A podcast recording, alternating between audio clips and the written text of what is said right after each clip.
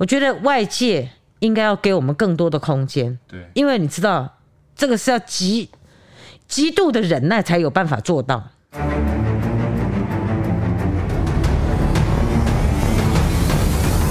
嘿，hey, 我在案发现场带来声音及社会新闻的第一犯罪实况，我是主持人陈峰德。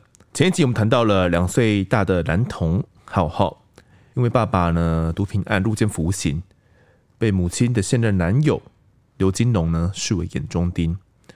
刘金龙骗说啊，浩浩他被带去了保姆家照顾哦，但其实呢，他跟其他三名同伙狠心的凌虐他二十一天，直到最后呢。浩浩被注射了毒品，死亡之后，才将尸首丢弃在医院里面，让整起案件曝光。而这一集呢，我们要讲述的是整起案件的详细的犯案经过，以及让姑姑难以置信的法院审理过程。这一集同样请到浩浩的姑姑王维君来持续替我们讲述案件经过。嗯，大家好，是呃，姑姑浩浩究竟怎么死的？其实因为起初啊。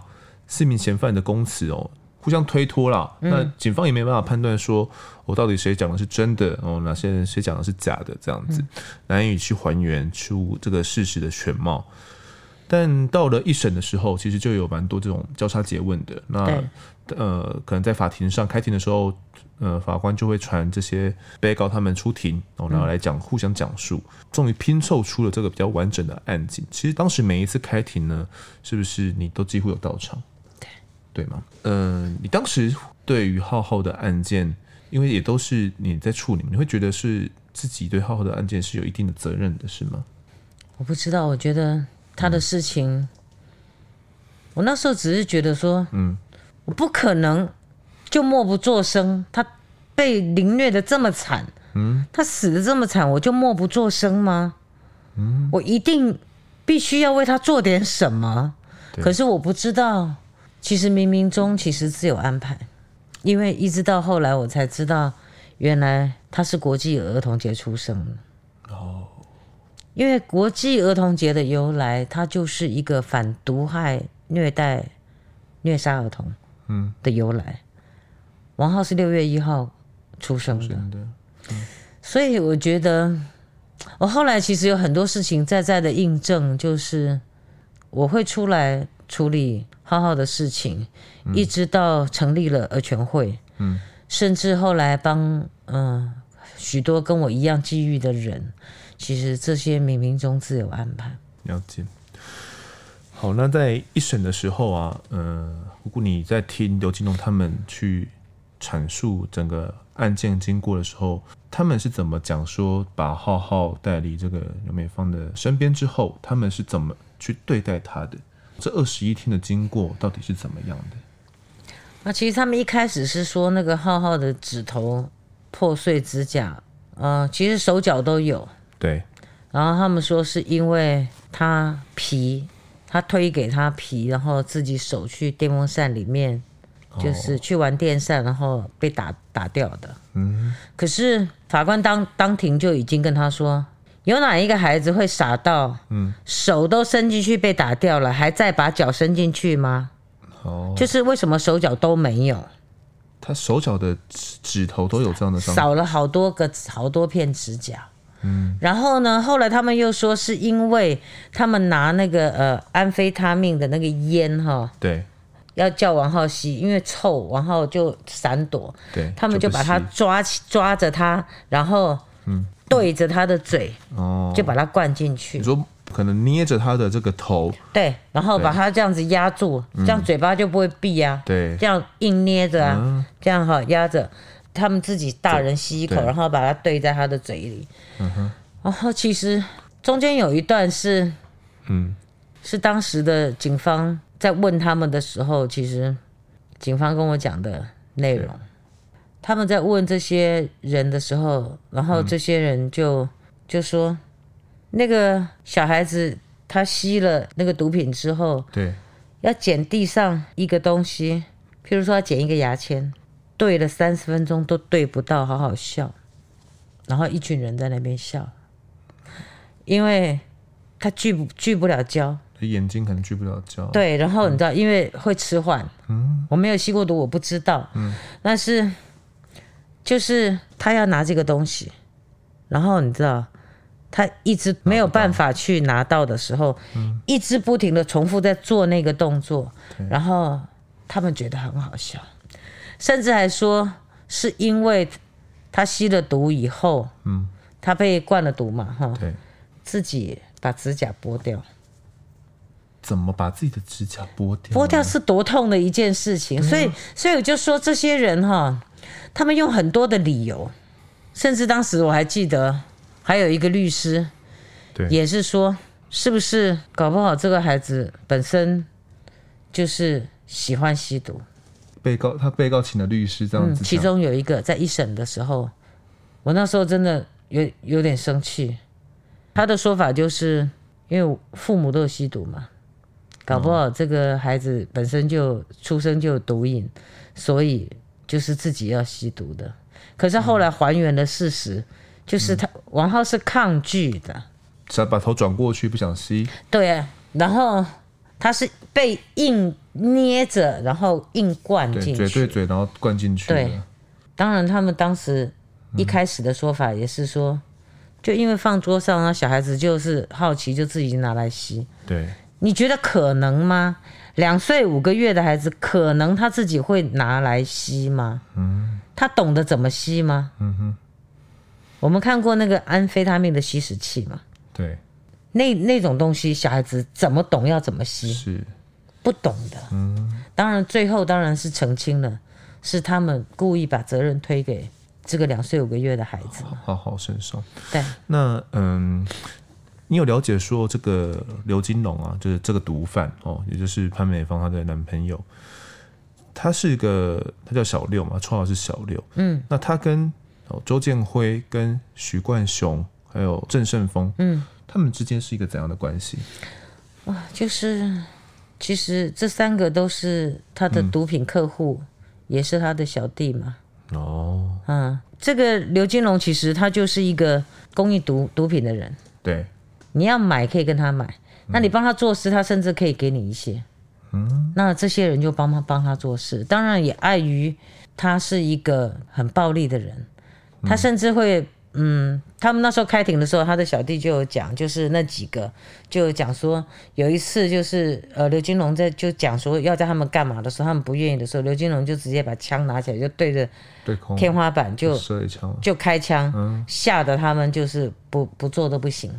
他是会用这样子去威吓人的，嗯，所以对他的恐惧之下，可能才配合了他们的说法了，嗯，才配合做了一些犯行，对，这样子，对。可是看到孩子那种，嗯，因为毒品而有点不知道自己在到底在干嘛的那种举动的时候，可是一群人却可以笑成那样子，嗯，我我完全无法理解，是，而且那个孩子还全身都是伤，嗯。他们的说法啦，他说，呃，因为潘美芳不在身边哦，那王浩常常哭着说要找妈妈。嗯，刘金龙他们呢，因为不耐烦哦，先是用抓痒用的这种竹耙子，哦，那打王浩的手心、嗯，手臂，后来呢变本加厉，改用用榔头敲击浩浩的鼻子、哦、手臂、小腿，哦，并用一些细的管子抽打王浩的臀部、脸部跟四肢。甚至呢，用尖嘴钳去拔掉了浩浩的指甲，而不是不是像他们所说的自己去玩什么电风扇，把自己的指甲都弄弄没了。因为在他们的房间里面也确实有找到浩浩的指甲嘛，对，对不对？是，对啊。那其中一个郑胜峰哦，绰号叫阿峰，阿峰他说他去许冠雄的住处，这个阿雄住处的时候呢，就有看到浩浩一直被刘金雄虐待，嗯。那用榔头呢敲浩浩的手臂还有小腿哦，当时这个周建辉跟大雄都在，他和大雄呢都有叫刘金龙不要打，但是刘金龙不听，嗯，刘金龙还有用电线打，然后还对周建辉说：“哦，小孩子一直吵，你不会打他哦。”嗯，哦，那周建辉听了之后呢，也用手去打了浩浩的脸颊，哦，他当时看到地上呢这些房间里面呢，地上就有血，就有血迹。刘金龙还会叫浩浩呢，原地踏步，叫浩浩数一二一二一二，只要浩浩没有练一二一二呢，刘金龙就会拿类似像木板的东西呢，去打浩浩的手臂跟脚背。嗯，嗯，他是用这样的方式取乐吗？还是他想？呃，其实我我后来在这这些年呢，我分析了，嗯，呃，类似这种虐童案的这些大人哈，其实他们是自信心非常不足的。哦，其实有的时候他们的穷凶极恶只是在掩饰自己，嗯、呃，比较脆弱，哈，然后没有自信的那一块，嗯，然后呢，他们用掌控孩子的生死，嗯、我要你哭就要你哭，要你闭嘴就你闭嘴，嗯，用这一块来满足自己在外界的，他可能社经地位没有，嗯哼，他可能就是嗯。非常的自卑，因为他没有成就，所以他会在用掌控孩子的这个生命的当下，取得了那个我是王的那个主导。这种人其实是心心理是非常不正常的，但是这种不正常，呃，又跟那个思觉失调又是不一样的。对啊，好，因为那个就是坦白讲，你只是想要掌控孩子，嗯，从驾驭孩子。我叫你一二一二踢正步就踢正步，嗯，你没有就一个巴掌，所以为什么他里嘴巴里面那么多淤血？哦，非常多的淤血，为什么？就是因为巴掌被打不停，甚至其中有一段，我那时候开庭的时候，我我听到他的手下这样讲，我真的好难过，就是说刘金龙又在一个房间里面又在教训浩浩了，对，然后过一下就骂到口渴，就说。帮我倒杯水进来，他们就拿一杯水进去，要给刘金龙喝，然后转身要出去的时候，就看到他呼浩浩巴掌，打他，还抓他摔，有摔到墙墙壁上有喷溅的血迹，然后呼巴掌有滴在地上的血。他后来出去以后，房门没有关，他们从外面看到就是。两岁多的孩子又身上都是伤，对，你要他又要一二一二脚还要动，嗯，要配搭配，其实孩子没有办法，对，他而且他身体又有状况的时候，他到后来打了巴掌，打到他可能自己都觉得累了，手也痛了，嗯，他就把小孩抓起来就往后面的弹簧床，因为他是坐在弹簧床的床尾打小孩，对。然后他就把孩子就抓起来，就往后面就这样一抛，就让他飞飞到后面的床垫上。他就是用这样，就是他没有把他当成是一个孩子，没有把他当成人，他甚至把他当成就是一个，他只是发泄他的这个情绪的一个工具吗？没错，就是这样。所以你知道，我就说，其实我看到遗体的时候，我觉得我后来才知道，原来那不是最痛的时候。原来是在重建。我说我最痛苦的时间是就是在一审的时候，当你要还原，你一个一个传唤，有四个加害人，对不对？对。那你就要分开来，所以时间很长，停期很多，而且还要交叉去询问，还要说，譬如说刘金龙在的时候就不可能传另外一个，因为他不敢讲实话嘛，一定是要隔开。所以为什么开十几庭？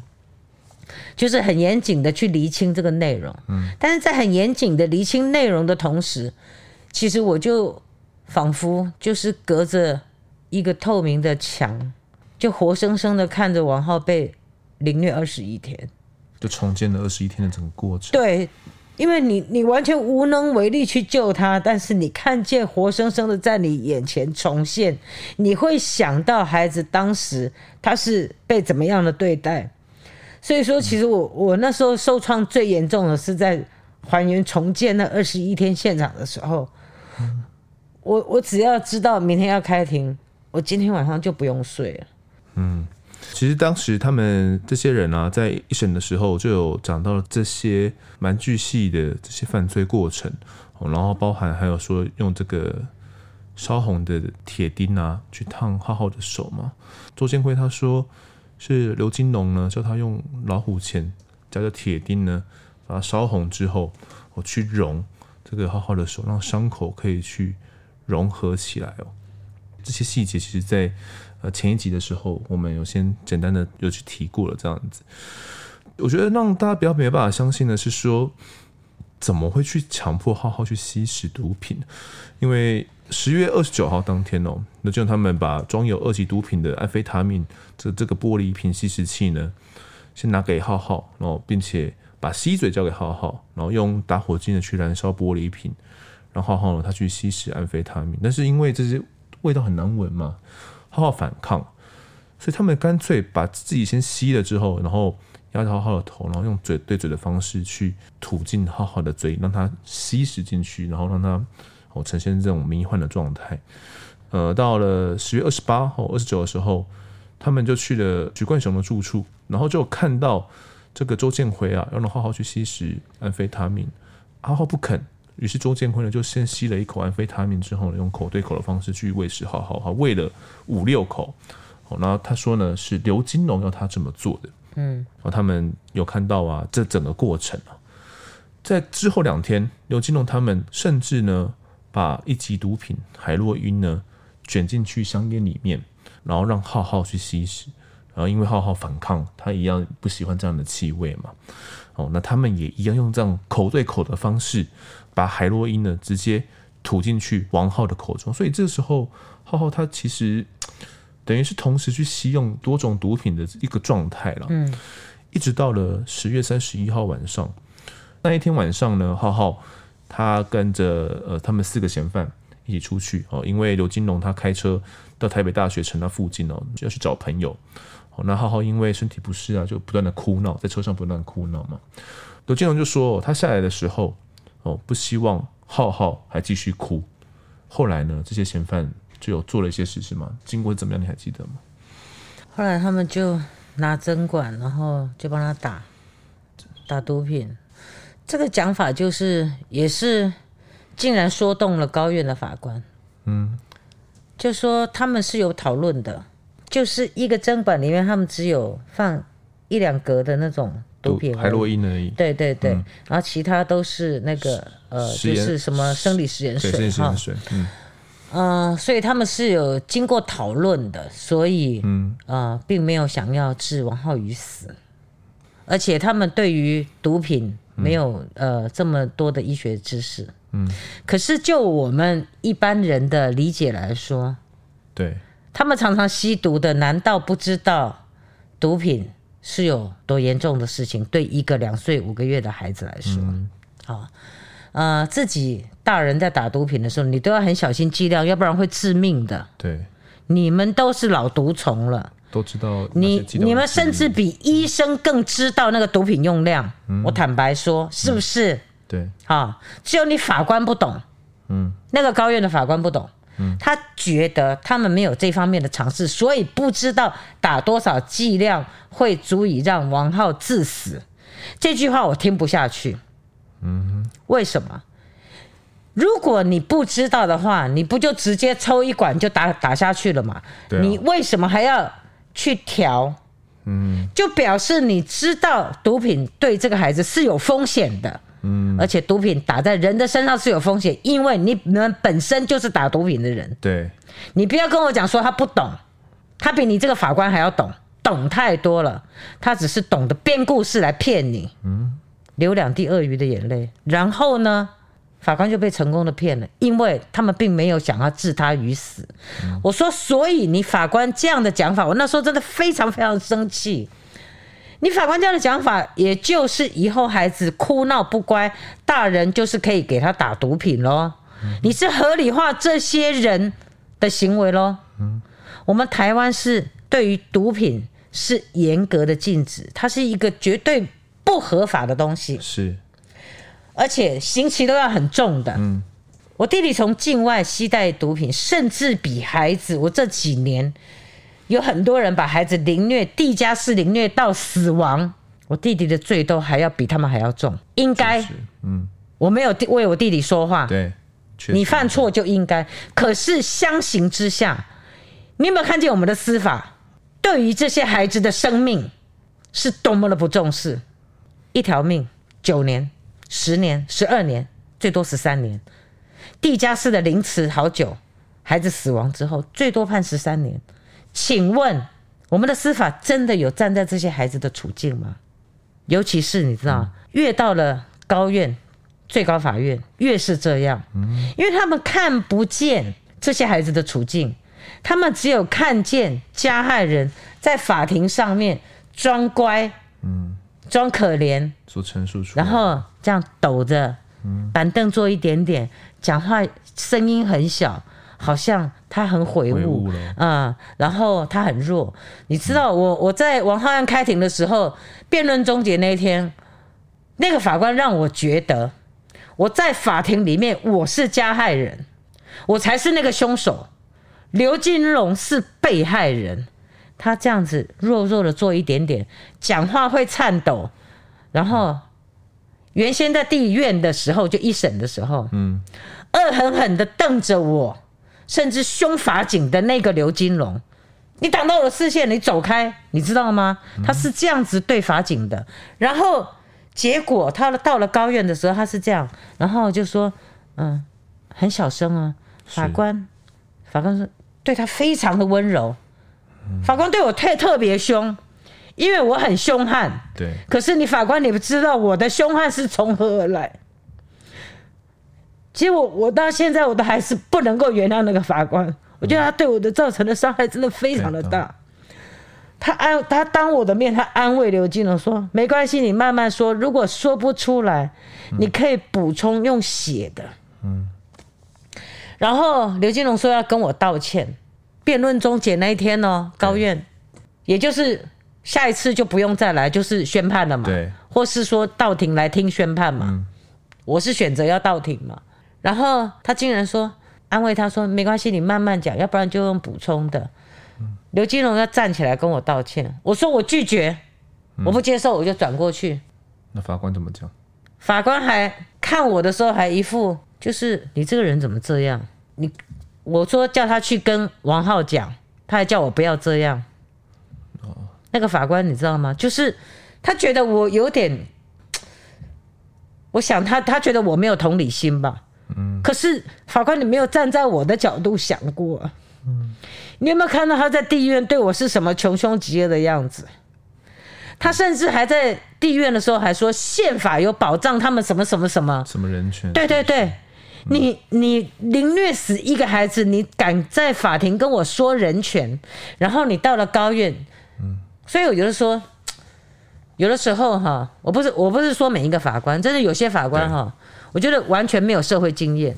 你有没有去调？我那时候也曾经跟那个法官讲，你要不要去调一下他在地院的时候穷凶极恶的样子？嗯、对那个法警，只是因为法警要必须要戒护嘛，对，哈，怕他可能扑过来，你知道对我造成什么伤害，嗯、一定会在那边戒护，或是他可能要逃跑啊，对，会做出什么行为。然后就因为那个法警站的那个位置，挡到他看到法官或是看到他的律师的那个方向。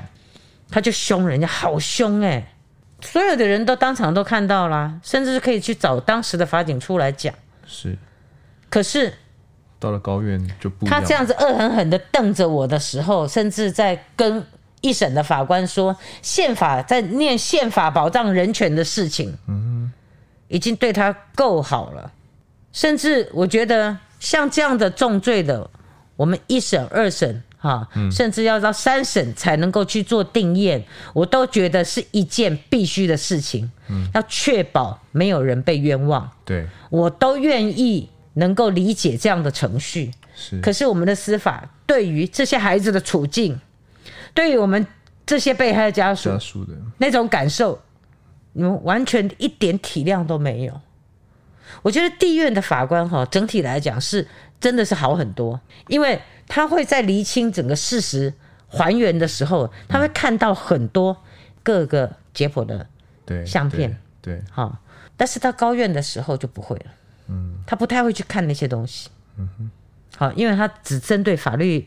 层面的啊，对对对，嗯、所以刑度上了，对，所以他那个差异是很大的。嗯、也就是你今天你有没有到这个现场，你看见这个被害人，嗯、跟你从卷宗上看的，那绝对是两件事。一个看到的是表面，嗯、一个是感受到心里，那是完全不一样，嗯、落差非常大。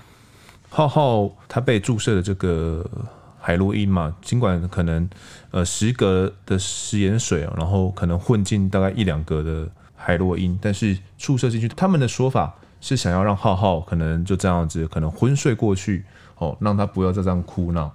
但注射完之后，到隔天晚上哦，许冠雄说他当天晚上呢，经过房间的时候，觉得浩浩很安静，怎么都没有声音。他仔细观察之后，发现说，哎，浩浩好像没有在呼吸哦，就把周建辉给叫起来。我说孩子怪怪的。他很紧张叫周建辉呢联络刘金龙，因为刘金龙当时呢没有在房子里面。哦，刘金龙通过电话呢，还叫周建辉呢去买姜汤给浩浩喝。我说可能喝一喝就好了这样子。嗯。但当时呢，哦，这个徐冠雄就感觉小孩可能已经完全没有动静了，他就在在叫周建辉联络刘金龙来处理哦。哦，那时候刘金龙听电话说说这个浩浩好像呼吸很微弱，他就要郑胜峰呢赶快把浩浩送去医院。哦，然后郑胜峰说好。那时候因为当天呢雨下非常大，哦，郑胜峰电话呢又打过去给刘金龙，问他说，哎，能不能把浩浩丢在路边，然后叫救护车就好了。刘金龙说不行，哦，一定要把浩浩送医。然后郑胜峰说好。过两三分钟之后呢，刘金龙又打电话了，问郑胜峰说送医了没有？郑胜峰说：“嗯，到底谁要把小孩送去医院哦？”最后呢，他们就决定叫周建辉来送。王浩被周建辉送去医院的时候呢，也因为中毒性休克，到院前呢就已经死亡了。哦，经查呢，浩浩是在十一月一号晚上十点半三十二分的时候到院，已经身体僵硬呢，死亡多时，而且身上呢有多处的淤青以及尸斑，四肢僵硬。他们判断那时候送到院的时候就已经死亡了一段时间了，研判说可能是因为中毒性的休克，因为注射的毒品嘛，那是属于呃毒性比较重的那种海洛因，加上之前也有吸食的安非他命等等的不同的这种毒品在他体内，引发这种中毒性的休克。其实，在一审的时候，呃，审判长啊就痛斥被告手段非常凶残哦，视人命如草芥哦，用这种。各种这种惨绝人寰的方式呢，来伤害浩浩。浩浩的死的时候啊，脸部淤青肿胀，手指残破，皮肉裂开，跟生前他们的照片相比，简直就判若两人。很难想象说浩浩生前到底怎么承受这种连成人都没有办法去忍受的这种伤害。那法官认为，必须对刘金龙处以最高的死刑，并且褫夺公权终身。而周建辉呢，则处以无期徒刑。另外呢，许冠雄以及郑胜峰呢，则分别判十三年及十四年的徒刑。而之后呢，没想到一审死刑宣判之后，刘金龙态度就一百八十度大转变，在高院上嘛，对，对啊，就是我们刚刚所提的，感觉他知道自己被判死的时候，想要去演出一套给法官看的感觉，是吗？我觉得有人教导。嗯，你觉得是有人教导的？因为我后来我调了他当时后来补充的一个给法官的那个内容，他写了长长的一篇，嗯、我看了他的内容。我在办公室后来我是前两年才看的，嗯，我之前没有办法把它找出来看完。对，后来我看了以后，我真的觉得，如果那些文字就变成一个未来加害人的一个呃为自己辩驳的一个模式，对。我想现在已经是了，啊，嗯，他从他自己小时候如何被对待，嗯、遭受过什么样的一个呃，就是环境的困境开始说起，然后说就是因为自己这样，所以他怎么可能对浩浩不好？去做延伸，嗯、你知道我看到那个的时候，你知道我看到我会颤抖，然后再比对他在地方法院跟高等法院种种的表现。他在高等法院的时候，一开始并没有这么示弱。嗯，他辩解的那一天，他是最示弱的，已经没有气了。因为其实我知道，他知道在那一庭，如果他依然被判死刑，可能就没有机会了。对，嗯，种种的脚本，如果没有人指点他，我绝对不相信。以他在地院的那种表现。到了高院，为什么能够这样子一百八十度的大转变？我绝对不相信，完全是一个你如果把两个人的影片调出来，同样法庭，你会觉得说这不是同一个人。嗯，一个是就这样恶狠狠的瞪着你，甚至我一些朋友啊，我的家人一样坐在那个就是席上面啊，嗯、因为地院那因为是瞩目案件，很多人来嘛，对，庭比较大，就很多人坐。然后我跟那个呃，就是检察官坐在一起，嗯，然后我的对面就是刘金龙跟他的律师坐在一起，嗯哼。他都是这样恶狠狠的瞪着我，所以你知道，我我当时很紧张，我就会握拳头，你知道，我要让自己镇定，我又怕我一直哭，因为一讲我就想哭。后来我就第二次我开庭，我就带着铅笔，我就戳着自己，你知道，让自己腿吗？对对对腿呀手啊，就是让自己痛。我如果没第一次没有的时候，我就用。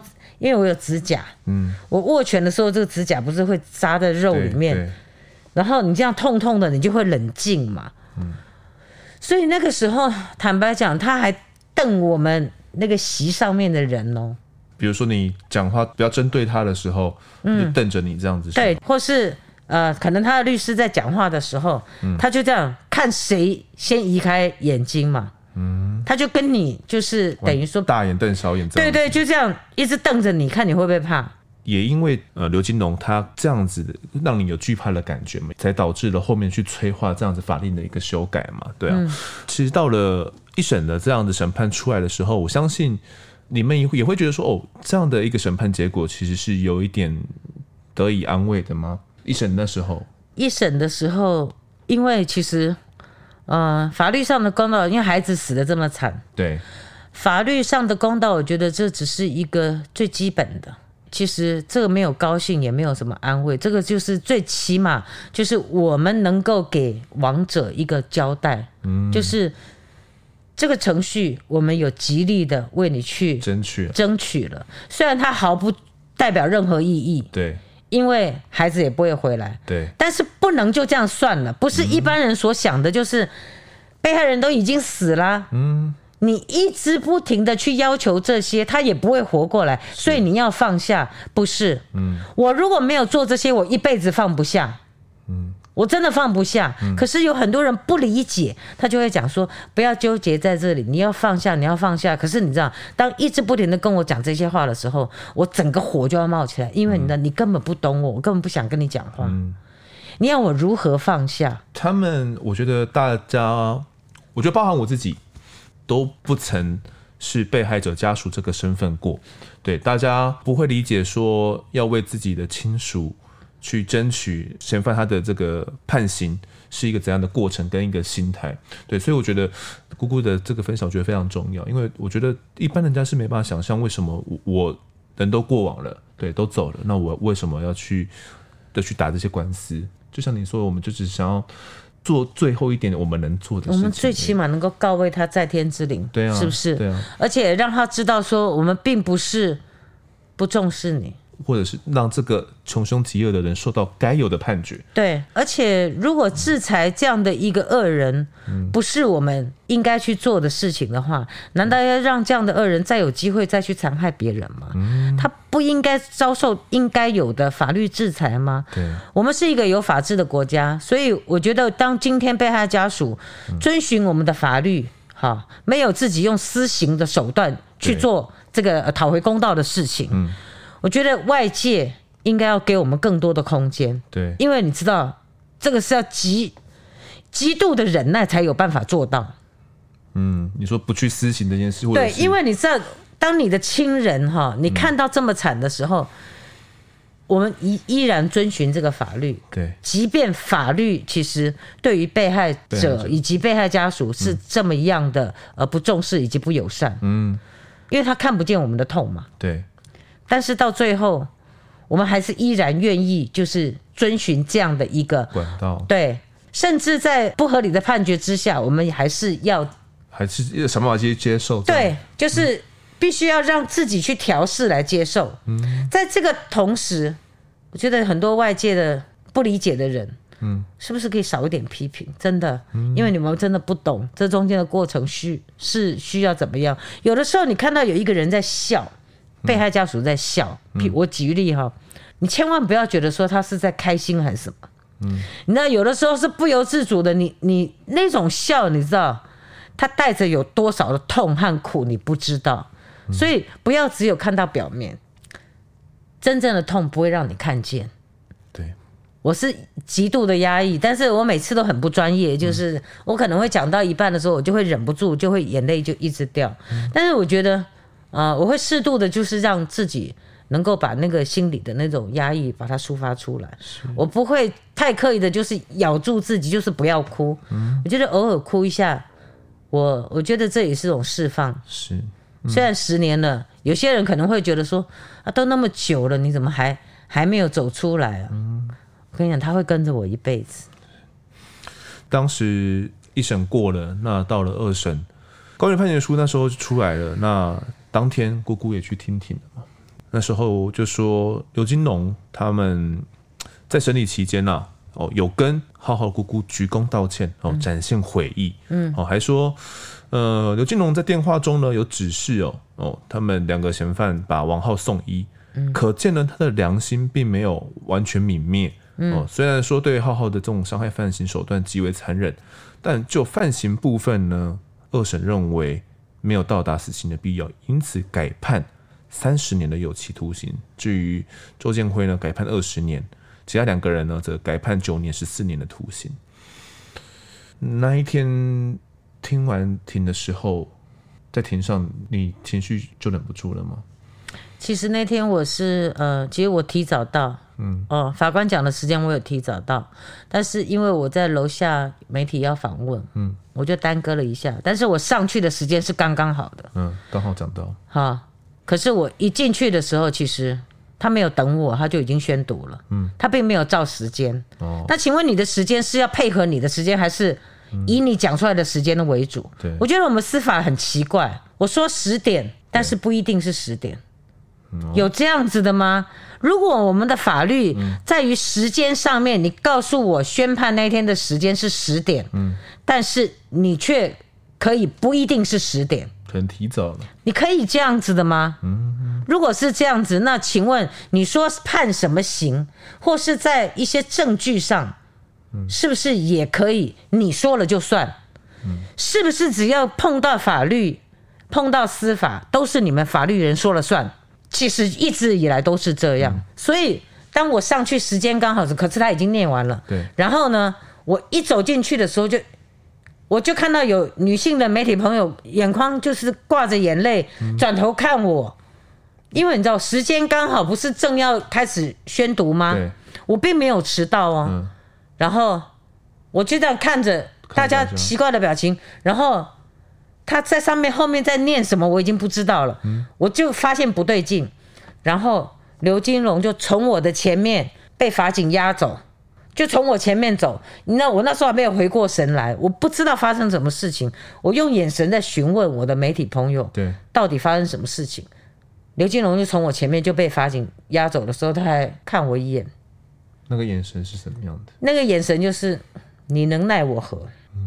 嗯，我我不懂他那个眼神，因为我那时候不知道。我想说他为什么会用这样子的眼神看我？嗯，然后当我知道说改判三十年的时候，我就你知道我我其实我很想不要骂法官，可是我知道我不可以。嗯，我觉得有的时候太理性也是一种伤害吧，嗯，我就只能憋着，对不对？嗯，后来我就敲敲法庭的椅子，嗯。然后敲法庭的椅子敲，然后我就说为什么为什么？我就一直喊，我也不知道我到底喊了什么。嗯、我后来就敲地板，因为你知道，我敲到不知道要敲什么，我就敲地板，我只能把那个气出口出来，要不然我应该是会直接冲进去打那个法官吧。嗯，你知道，我真的忍不住，而且我甚至更后悔的是，刘金龙从我面前离开的时候。我那时候并不知道说已经改判了，嗯，要不然我应该会当场，我应该会揍他吧。你得逞，我是很理性的人，可是我真的我觉得我有我有很多时候被激怒，对，只是我一直极力在忍耐。所以你知道，当你一路上你是一个被害家属，你要一直不停的被伤害的时候，你知道那种累积的那种心理的那种难受，其实。外界真的很少人能懂，高院判决的时候，我觉得不对，我心里觉得怪。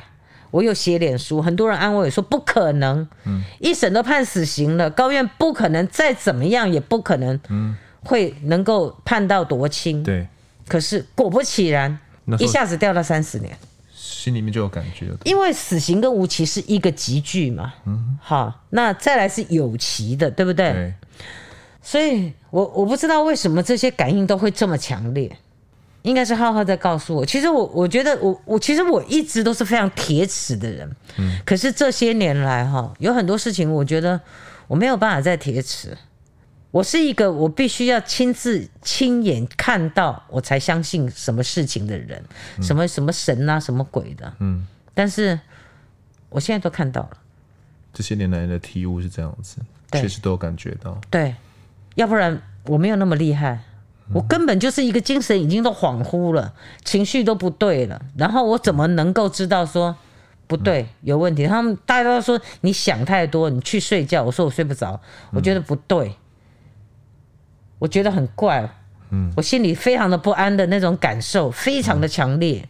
可是你没来由啊，为什么呢？可是果不其然就是二审宣判之后，二月一号有将近。七百人对，七百人聚集在司法院的大门口，嗯，去静坐抗议哦。嗯，那对二审这个法官轻判虐童的这种刘金龙表达不满，现场的大声喊说：“司法院长王浩找你。”那天是你，其实我我不知道谁喊什么，都不是我。我说当天是那些人是你邀集大家一起去的吗？其实我讲给你听，其实因为、嗯、其实那个那个判决哈，整个逆转的时候其实是群情哗然嘛。对。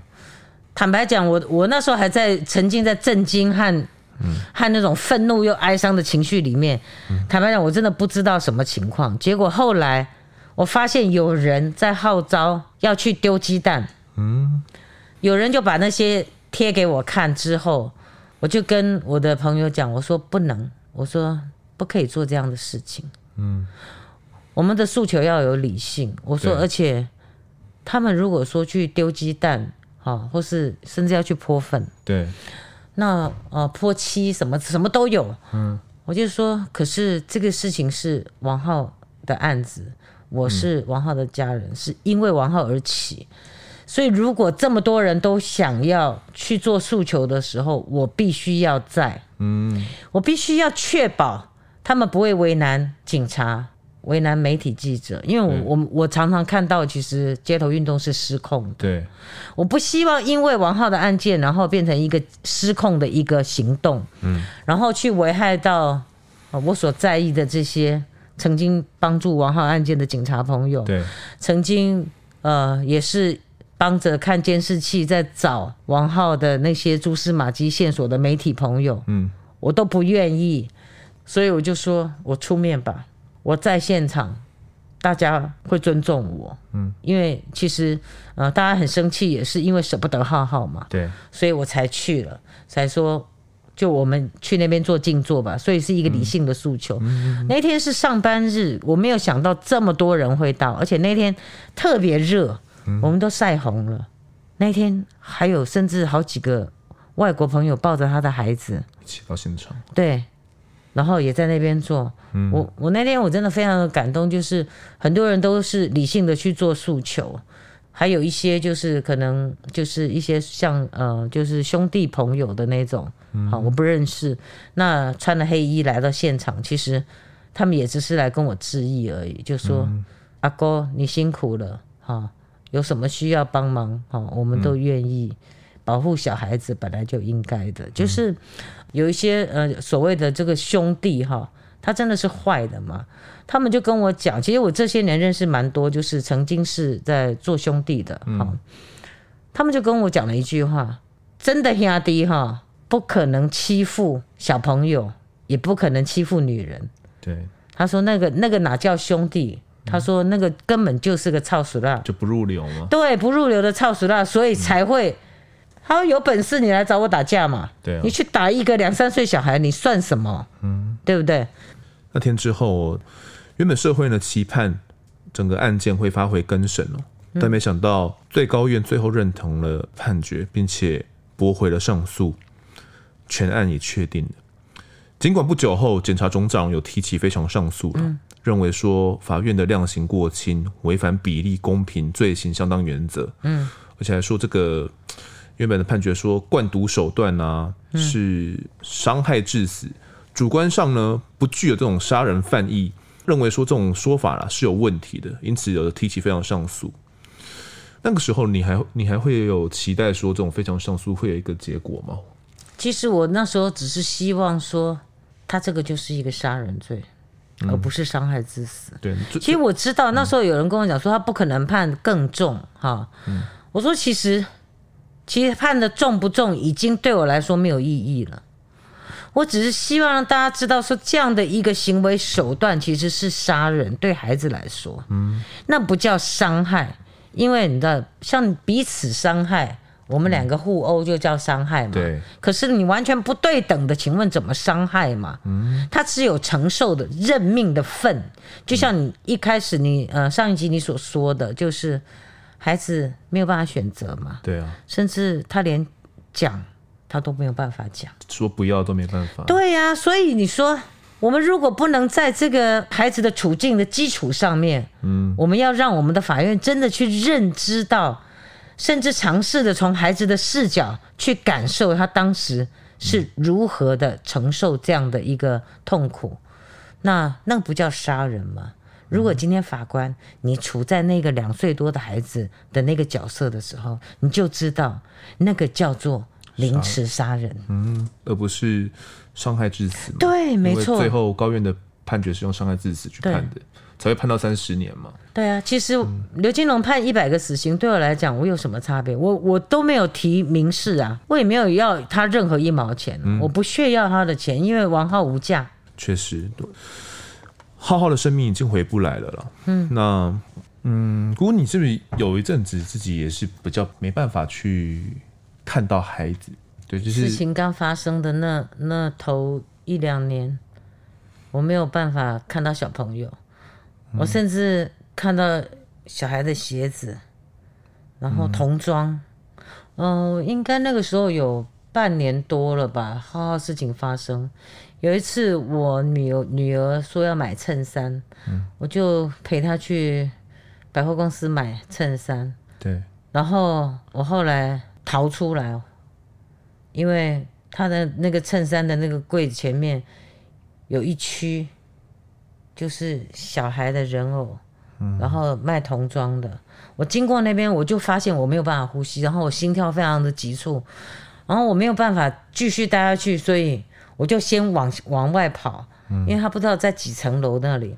然后我就坐的那个电梯，我就赶快往跑到户外，然后我就喘了，一到户外我就觉得，哇塞，我我终于肺可以进气了，我一直觉得糟糕，我完蛋了，我没有办法呼吸，你知道，然后。我到了外面，我才打给我女儿，嗯、因为我女儿哎，怎么回头看看东西怎么不见了？嗯、然后我打给我女儿说：“妈妈在外面等你，因为我刚刚在那边，我没有办法呼吸，出来再讲。嗯”好，就是你自己自己买，你等你出来，出来了。她说：“妈妈，你怎么了？”我就跟他说：“刚刚外面有一个童装，然后有小男生穿的，我就马上那个画面就会去连接。”就想到浩浩的样子，对，我就没有没有办法。其实你知道，就很容易就是很紧张，然后或是嗯、呃，可能在搭大众运输工具的时候，有人就是这样看你的时候，嗯那嗯，你就心里就已经有数，就是他可能认出你是谁了。哦、那嗯。呃如果说呃跟你一个点头示意的话哈，你你会觉得比较安慰。可有些呃不一定是这样，每一个人的呃都不做法都不一样。嗯、他可能就是两个人在窃窃私语，然后指指点点的。指指点点。那这个时候我就会选择把眼睛闭上。